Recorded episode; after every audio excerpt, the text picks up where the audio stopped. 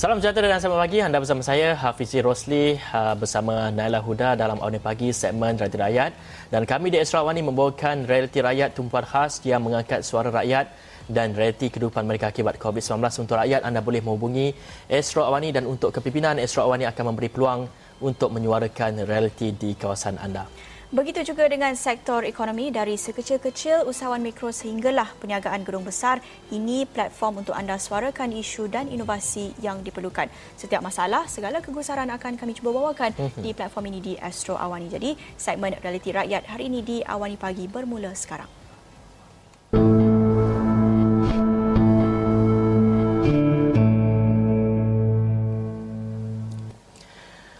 Sungai sebagai salah satu unsur alam semula jadi. Ciptaan Tuhan merupakan satu khazanah yang perlu kita pelihara supaya fungsinya dalam kehidupan makhluk di dunia ini sentiasa berkekalan. Di Malaysia, kita amat beruntung sebenarnya kerana dikurniakan banyak sungai untuk kegunaan masyarakat tempatan biarpun corak kehidupan manusia pada masa ini telah berubah. Pergantungan manusia kepada sungai masih terus berkekalan namun disebabkan sikap manusia yang tidak bertanggungjawab maka hari ini kita mendapati kebanyakan sungai di negara kita semakin tercemar. Dan masyarakat hari ini perlu menyedari bahawa sungai memainkan peranan yang amat penting dalam kehidupan seharian baik dari segi sosial, ekonomi maupun dari segi politik dan melihat kepada keadaan semasa, usaha untuk membersihkan sungai pastinya amat sukar. Hmm dan pelbagai teknik dan cara yang digunakan pada ketika ini namun ilham dan inovasi seorang anak tempatan untuk menambah baik sistem pembersihan sungai ini harus kita angkat kisahnya dan melalui penghasilan satu alat sistem perangkap sampah terapung automatik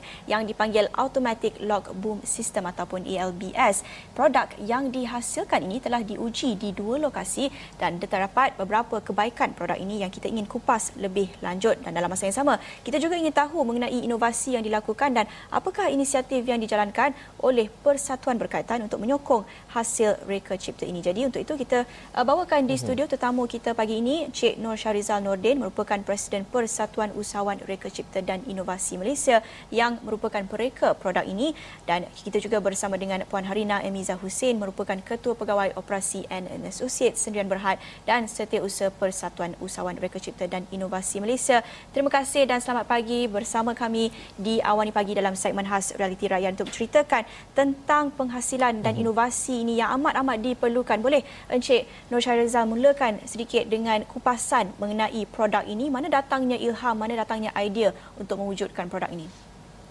Okey, terima kasih kepada um, Encik Hafiz dan Naila.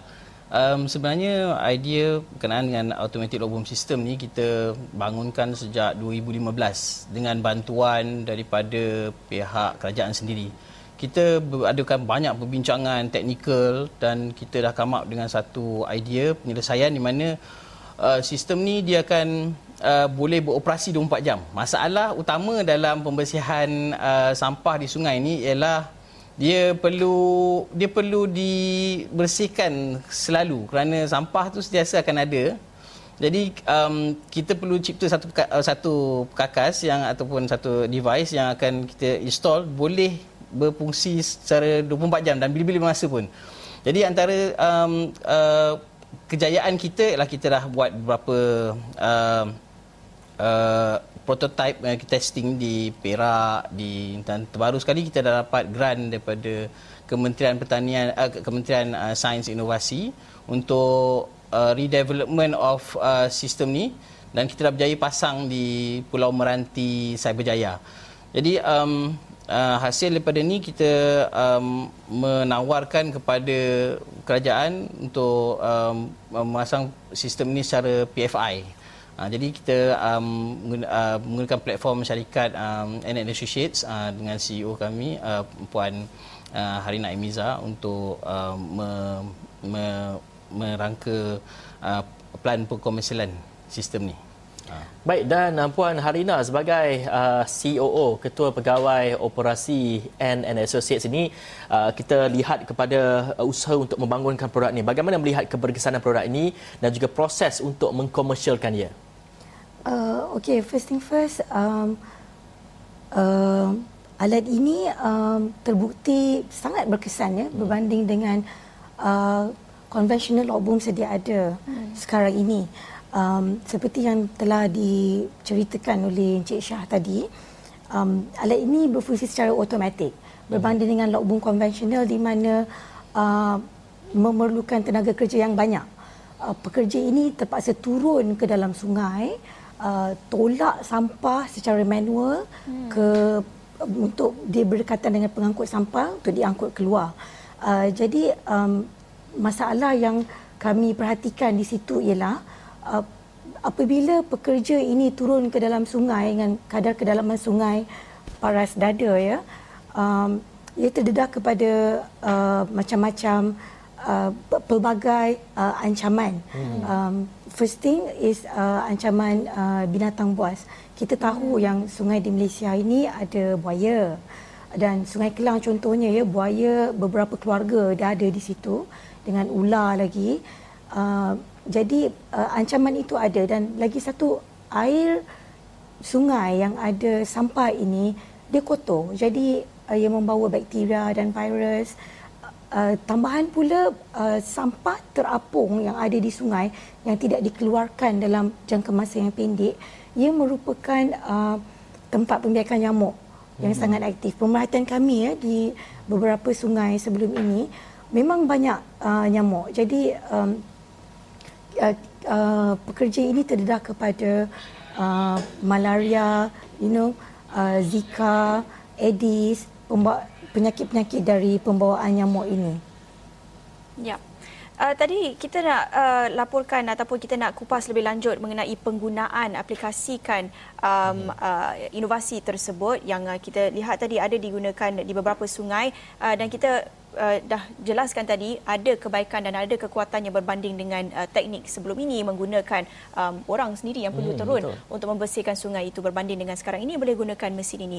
Jadi hmm. boleh ceritakan uh, dalam proses penggunaan mesin tersebut itu um, berapa banyak sebenarnya tan sampah yang dikutip setakat ini di mana yang telah digunakan diujikan di uh, sungai mana yang telah pun uh, kita uh, lihat mesin ini telah digunakan. Okey, um, uh, daripada pengalaman kita, kita memang uh, setiap hari kalau dia bergantung pada musim. Kalau musim kemarau, kita dapati sampah sikitlah. Because kebanyakannya sampah ni dia datang daripada discharge discharge daripada uh, parit-parit uh, perumahan. Jadi parit-parit perumahan ni dia bila hujan dan uh, sampah ni akan mula dibawa ke sungai melalui parit-parit monsun dan masuk ke dalam aliran ke, ke dalam sungai lah. Jadi um, uh, bila kita dapati musim hujan sampah dia akan banyak dan kita sebenarnya tak tak ter, tak tertimbang hmm. sampah tu. Tapi daripada rekod memang beratus-ratus tan lah sampah. Hmm. tapi yang sungai-sungai yang kita uji ni tidak seteruk sungai uh, yang besar. Kerana sungai besar ni dia ada banyak tributaries anak-anak sungai kecil yang masuk ke dalam dia kan Ha, jadi uh, dan paling penting sistem ni dia memang boleh beroperasi 24 jam. Dia tak perlukan ada orang di sekeliling dia. Kita uh, ke, kelebihan dia ialah dia boleh bawa sungai uh, sampah-sampah tu dari dari hujung ke hujung uh, mengumpulkan satu tempat dan kita bawa dia keluar terus masuk ke dalam tong sampah hmm. yang disediakan dan tak perlu ada orang pun ada kat situ. Ha, jadi hmm. kita um, uh, perkara ni memang um, sangat membantu dari segi um, meningkatkan kesedaran. Dan kita pun rasa sepatutnya um, ada SOP tertentu yang kerajaan uh, contohnya um, NIOSH untuk kena kuat kuasa kan iaitu um, uh, SOP pengoperasian uh, pembersihan kerja-kerja pembersihan sampah ni. Dan uh, Kementerian Kesihatan kena selalu memantau site-site um, uh, um, pembersihan sampah ni kerana kalau kita tak pantau dia akan jadi satu pandemik dia boleh menyebabkan hmm. penyakit uh, tersebarnya penyakit-penyakit bawaan air contohnya hmm. kencing tikus hepatitis uh, uh, kerana air kotor ni sangat uh, bahaya kepada uh, masyarakat Hmm. Baik kita tengok besar dia punya mesin ni sebenarnya kan. uh, dari segi pemasangannya mungkin akan mengira kepada kos dan sebagainya. Dan hmm. kalau kita ingin melihat kepada uh, dari segi penerimaan ataupun hmm. uh, sambutan kepada produk ini uh, mungkin ada PBT-PBT yang sudah uh, approach uh, and Associate untuk menyediakan ataupun untuk menggunakan perkhidmatan ini. Uh, mungkin dapat diceritakan sikit dari segi sambutan produk ini semua. Okey, melalui um, um, proses kita dah lalui sejak hmm. 2015, kita dapat banyak sokongan sebenarnya daripada mana-mana pihak, banyak pihak. Even uh, pihak um, uh, uh, uh, Esko Kerajaan Negeri mm-hmm. dan juga uh, PBT mm. kita banyak dapat sokongan tapi um, masalahnya pelaksanaan dia tu perlu kepada satu um, uh, satu usaha yang integrated antara NGO that's why kita wujudkan um, uh, NGO Persatuan Usahawan Reka Cipta dan Inovasi Malaysia. Mm-hmm. Tujuan dia kita nak mengetengahkan idea-idea inovasi ni agar lebih jadi mainstream. Kita mm-hmm tak nak lagi kita kita bukan tak nak kita cuba nak bawa rakyat Malaysia ni kepada satu pemikiran baru di mana kita kena kurangkan sikit hiburan politik hmm. bercakap berkenaan dengan hiburan politik. Dan kita lebih bercakap berkenaan dengan pembangunan teknologi inovasi idea. Dengan cara itu je kita boleh menjana ekonomi negara. Ha, kita sekarang selama ni kita sangat-sangat bergantung kepada teknologi luar. Apa-apa hal kita teknologi luar. Sebagai contoh kita punya um, sistem ni uh, kita pernah um, offer kepada kerajaan dan uh, ada satu produk uh, yang lebih kurang similar tapi lebih um, kurang lagi uh, efektif daripada sistem kita itu interceptor.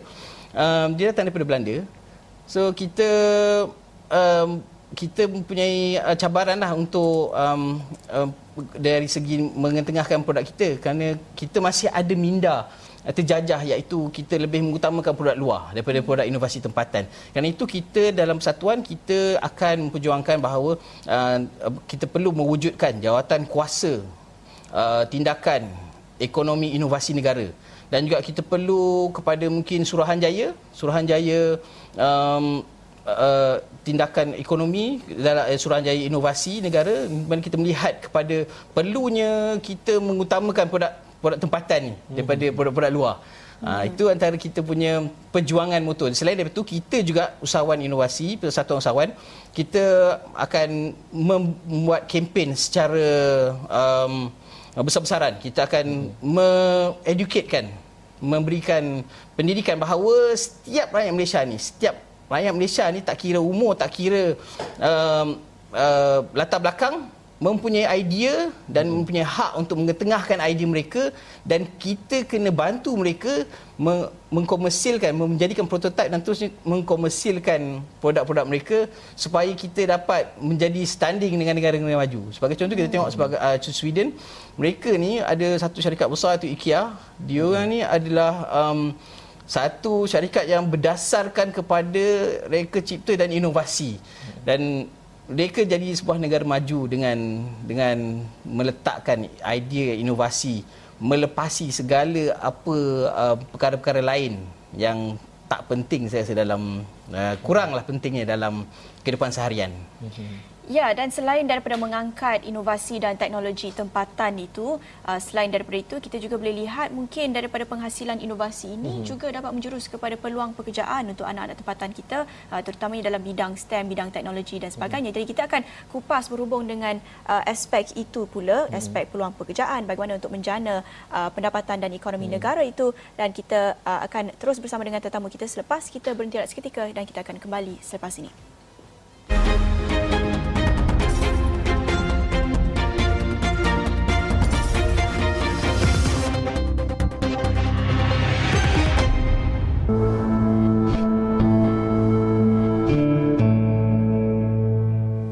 Bertemu kembali di Awani Pagi dalam segmen khas Realiti Rakyat. Kita sedang menceritakan tentang mm-hmm. satu inovasi alat sistem perangkap sampah terapung automatik atau dipanggil Automatic Log Boom System ALBS. Satu inovasi yang amat diperlukan melihat kepada um, tahap sungai kita Betul. yang amat tercemar. Jadi satu inovasi yang baru uh, dan kita lihat pernah diwujudkan di beberapa negara lain sebelum ini tetapi ini merupakan penghasilan anak tempatan kita sendiri. Yang mana kalau kita lihat um, sebelum ini kita ada banyak bawakan cerita-cerita inovasi baru uh, dari sudut teknologi dan STEM, industri STEM dan sebagainya tetapi ada sedikit kekhawatiran uh, mungkin sama ada dalam uh, sambutan daripada uh-huh. masyarakat ataupun sambutan uh, dari sudut komersial dari sudut uh, pihak berkuasa untuk menggunakan inovasi ini kekhawatiran itu adalah berhubung dengan kos ramai yang menjangkakan uh, langkah uh, terhadap automasi ataupun pendigitalan ini memerlukan kos yang lebih tinggi um, dan kurang bergantung kepada tenaga kerja ataupun tenaga kerja yang lebih um, uh, kemahirannya lebih tinggi Betul. dan mungkin juga mendatangkan kos yang lebih tinggi jadi uh, saya nak tunjukkan soalan seterusnya bersama dengan um, ketua Pegawai Operasi and, and Associates dan juga Setiausaha Persatuan Usahawan Reka Cipta dan Inovasi Malaysia uh, Puan Harina Emiza Hussein yang boleh menceritakan dari sudut kos uh, penghasilan um, sistem uh, ALBS ini dan juga kos dari sudut penggunaan sistem ini. Um, ya kebaikannya uh, kurangkan tenaga kerja dan juga kurangkan risiko yang terdedah um, ya, ataupun uh, buat pekerja-pekerja yang terlibat dalam kerja pembersihan sungai ini tapi dalam masa yang sama dari sudut kos uh, mungkin lebih murah atau uh-huh. lebih mahal bagaimana? Terima kasih Naila. Um, Okey, dari segi kos ya, saya membuat perbandingan dengan produk yang dah uh, Cik Syah cakap sebentar tadi, Interceptor tu. Uh, kosnya jauh lebih murah. Um, in fact, dia punya modus operandi uh, uh, uh, uh, charge kita kepada kerajaan pun hmm. uh, kita dah cadangkan uh, sistem yang sama iaitu PFI private funding hmm. uh, initiative uh, sama modusnya modus operandinya dengan interceptor yang dibawa ke kerajaan negeri um, uh, kos pengen, pengoperasian juga lebih rendah berbanding dengan uh, interceptor tersebut seperti yang dah Encik Syah cakap tadi uh, malangnya uh, jika tidak keterlaluan ni untuk uh, kami katakan bahawa mentaliti kita ni masih lagi mentaliti kelas ketiga di mana kita lebih mengutamakan produk dari luar berbanding hmm. produk tempatan. Um, walaupun produk tempatan ini um, lebih senang uh, maintenance-nya, lebih murah kos pengoperasiannya tapi uh, ia tidak mendapat sambutan. Hmm. Untuk menjawab soalan uh, Naila tadi ya, um, kita punya kos memang uh, jauh lebih murah berbanding hmm. dengan kos pengoperasian sistem konvensional lock boom sedia ada sekarang ini. Okey, kalau saya boleh mencelah sikit ya. Hmm. Um, bila kita buat inovasi, uh, tujuan antara kenapa kita buat inovasi ialah kita sentiasa memikirkan bahawa dia mestilah mampu milik. Kalau kita buat inovasi tetapi dia menjadi satu yang lebih mahal daripada yang sedia ada, itu bukanlah hmm. inovasi. Jadi definasi pada inovasi itu pun kita kena uh, that's why persatuan kena didik uh, masyarakat berkenaan dengan um, uh, definisi inovasi itu sendiri. Kerana dia mesti mempunyai nilai-nilai tambah. Contohnya uh, kos yang mudah that's why murah. That's why kita kos yang sangat rendah. Di mana kita gunakan bahan-bahan tempatan kita gunakan teknik-teknik um, pembersihan yang yang lebih um, praktikal.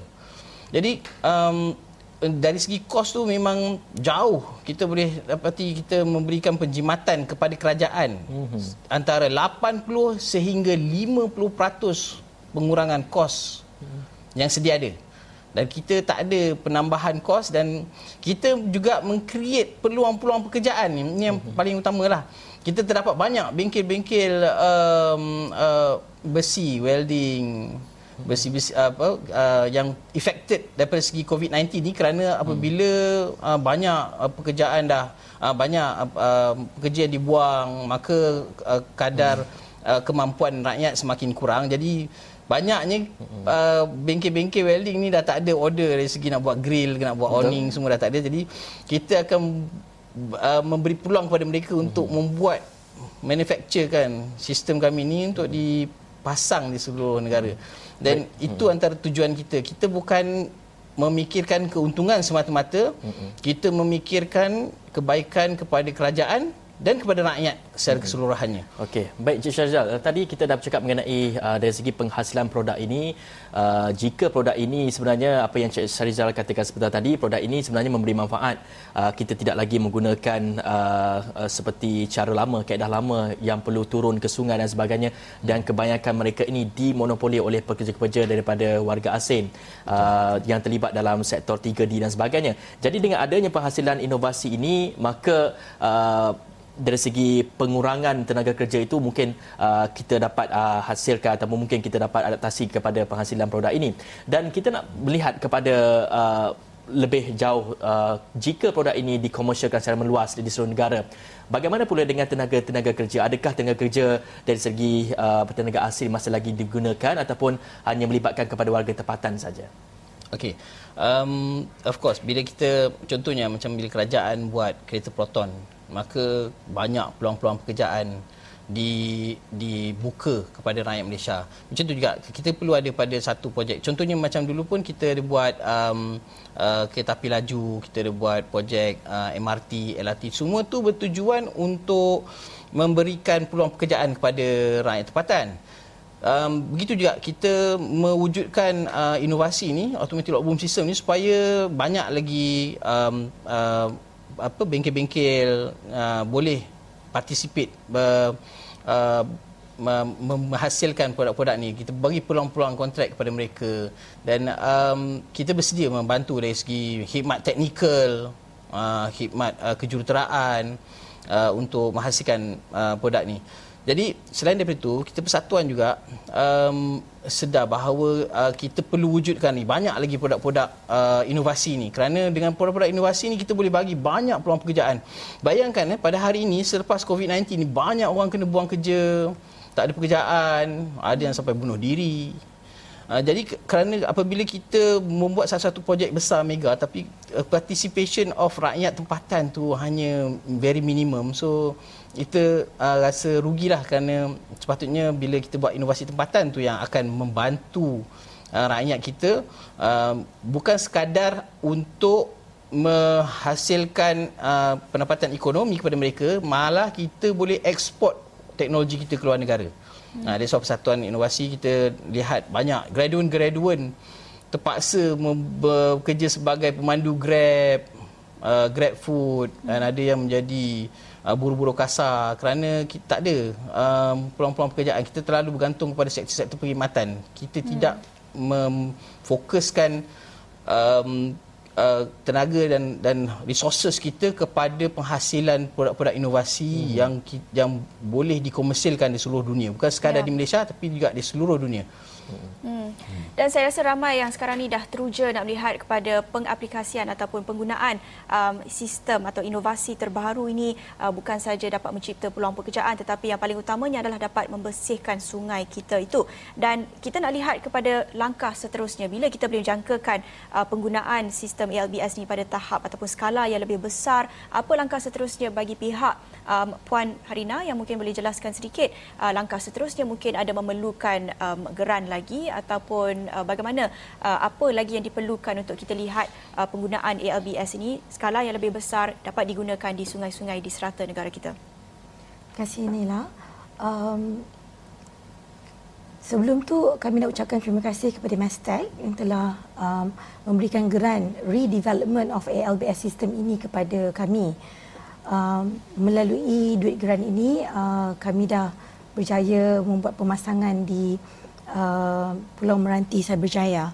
Uh, apa yang kami uh, lihat dan apa yang kami plan uh, uh, ke hadapan ialah kami nak offer ALBS system ini kepada kerajaan-kerajaan negeri di mana kami nak bantu untuk membersihkan uh, sampah-sampah terapung di sungai-sungai dan tali air di uh, negeri-negeri dan um, melalui PFI uh, Private Funding Initiative uh, kami mengharapkan uh, kerjasama dari pihak kerajaan negeri di mana apabila kami dah pasang secara PFI itu hmm. uh, kita uh, dapat dianugerahkan dengan kontrak uh, pembersihan hmm. uh, di, uh, di mana uh, proses pengoperasian uh, ALBS ini uh, kita charge kepada kerajaan negeri balik tanpa kita uh, chargekan um, harga device itu sendiri. Perolehan. Perolehan harga device itu sendiri. Cik Syah ada nak tambah? Okey, um, sebenarnya kita um, uh, melalui kerajaan Malaysia ni sangat um, efisien dalam um, mempromosikan uh, uh, idea inovasi. Hmm. Kita banyak grant yang kita boleh perolehi dan um, asalkan uh, inovasi tersebut betul-betul membawa manfaat dan juga membawa kebaikan kepada negara kerajaan ya. akan bersedia untuk uh, bagikan uh, geran-geran tambahan hmm. tapi walaupun bagaimanapun kita perlu kepada sokongan dari semua pihak hmm. iaitu ya. kita perlukan sokongan dari segi um, kesediaan uh, untuk menggunakan teknologi baru. Because untuk kita hmm. ubah minda rakyat untuk uh, menggunakan satu approach baru itu uh, satu yang satu cabaran lah bagi Betul. pihak persatuan yeah. untuk buatkan kempen-kempen kesedaran. Betul, memang hmm. memerlukan satu ekosistem yang cukup kondusif dan kerjasama hmm. daripada pelbagai pihak, daripada pihak uh, pengkajian itu, daripada pihak kerajaan, pihak berkuasa dan juga masyarakat itu hmm. sendiri perlulah bersedia untuk mengambil langkah seterusnya dalam kita lihat pengautomasian uh, dalam industri-industri kita, terutamanya dalam um, uh, usaha untuk kita membersihkan hmm. uh, sungai-sungai negara kita yang cukup tercemar hmm. kita sedia maklum uh, dengan keadaannya. Jadi kita terima kasih kepada uh, tetamu kita pagi hmm. ini Encik Syahrizal Nurdin merupakan Presiden uh, Persatuan Usahawan Mereka Cipta dan Inovasi Malaysia dan juga uh, Puan Harina Imiza Hussein Ketua Pegawai Operasi NNA Associates Sendirian Berhad yang menceritakan tentang hmm. satu inovasi teknologi ini yang cukup menarik dan kita hmm. harap dapat melihat uh, dalam masa yang terdekat dapat digunakan pada skala yang lebih besar untuk seluruh negara kita. Dan yang pasti sekiranya anda mempunyai anda sudah uh, mereka cipta satu produk dan anda tidak tahu ke mana apa, ataupun apakah proses seterusnya anda ingin bawa supaya ia dapat dikomersialkan anda boleh uh, terus berhubung dengan Persatuan Usahawan Mereka Cipta dan juga Inovasi Malaysia. Kerana mereka juga menawarkan uh, program dan juga mereka akan menceritakan mengenai proses-proses dari segi patent dan juga dari segi pengkomersialannya. Dan untuk itu awal pagi berakhir di sini. Saya Hafiz Rosli. Dan saya Nala Huda Salam Muhammad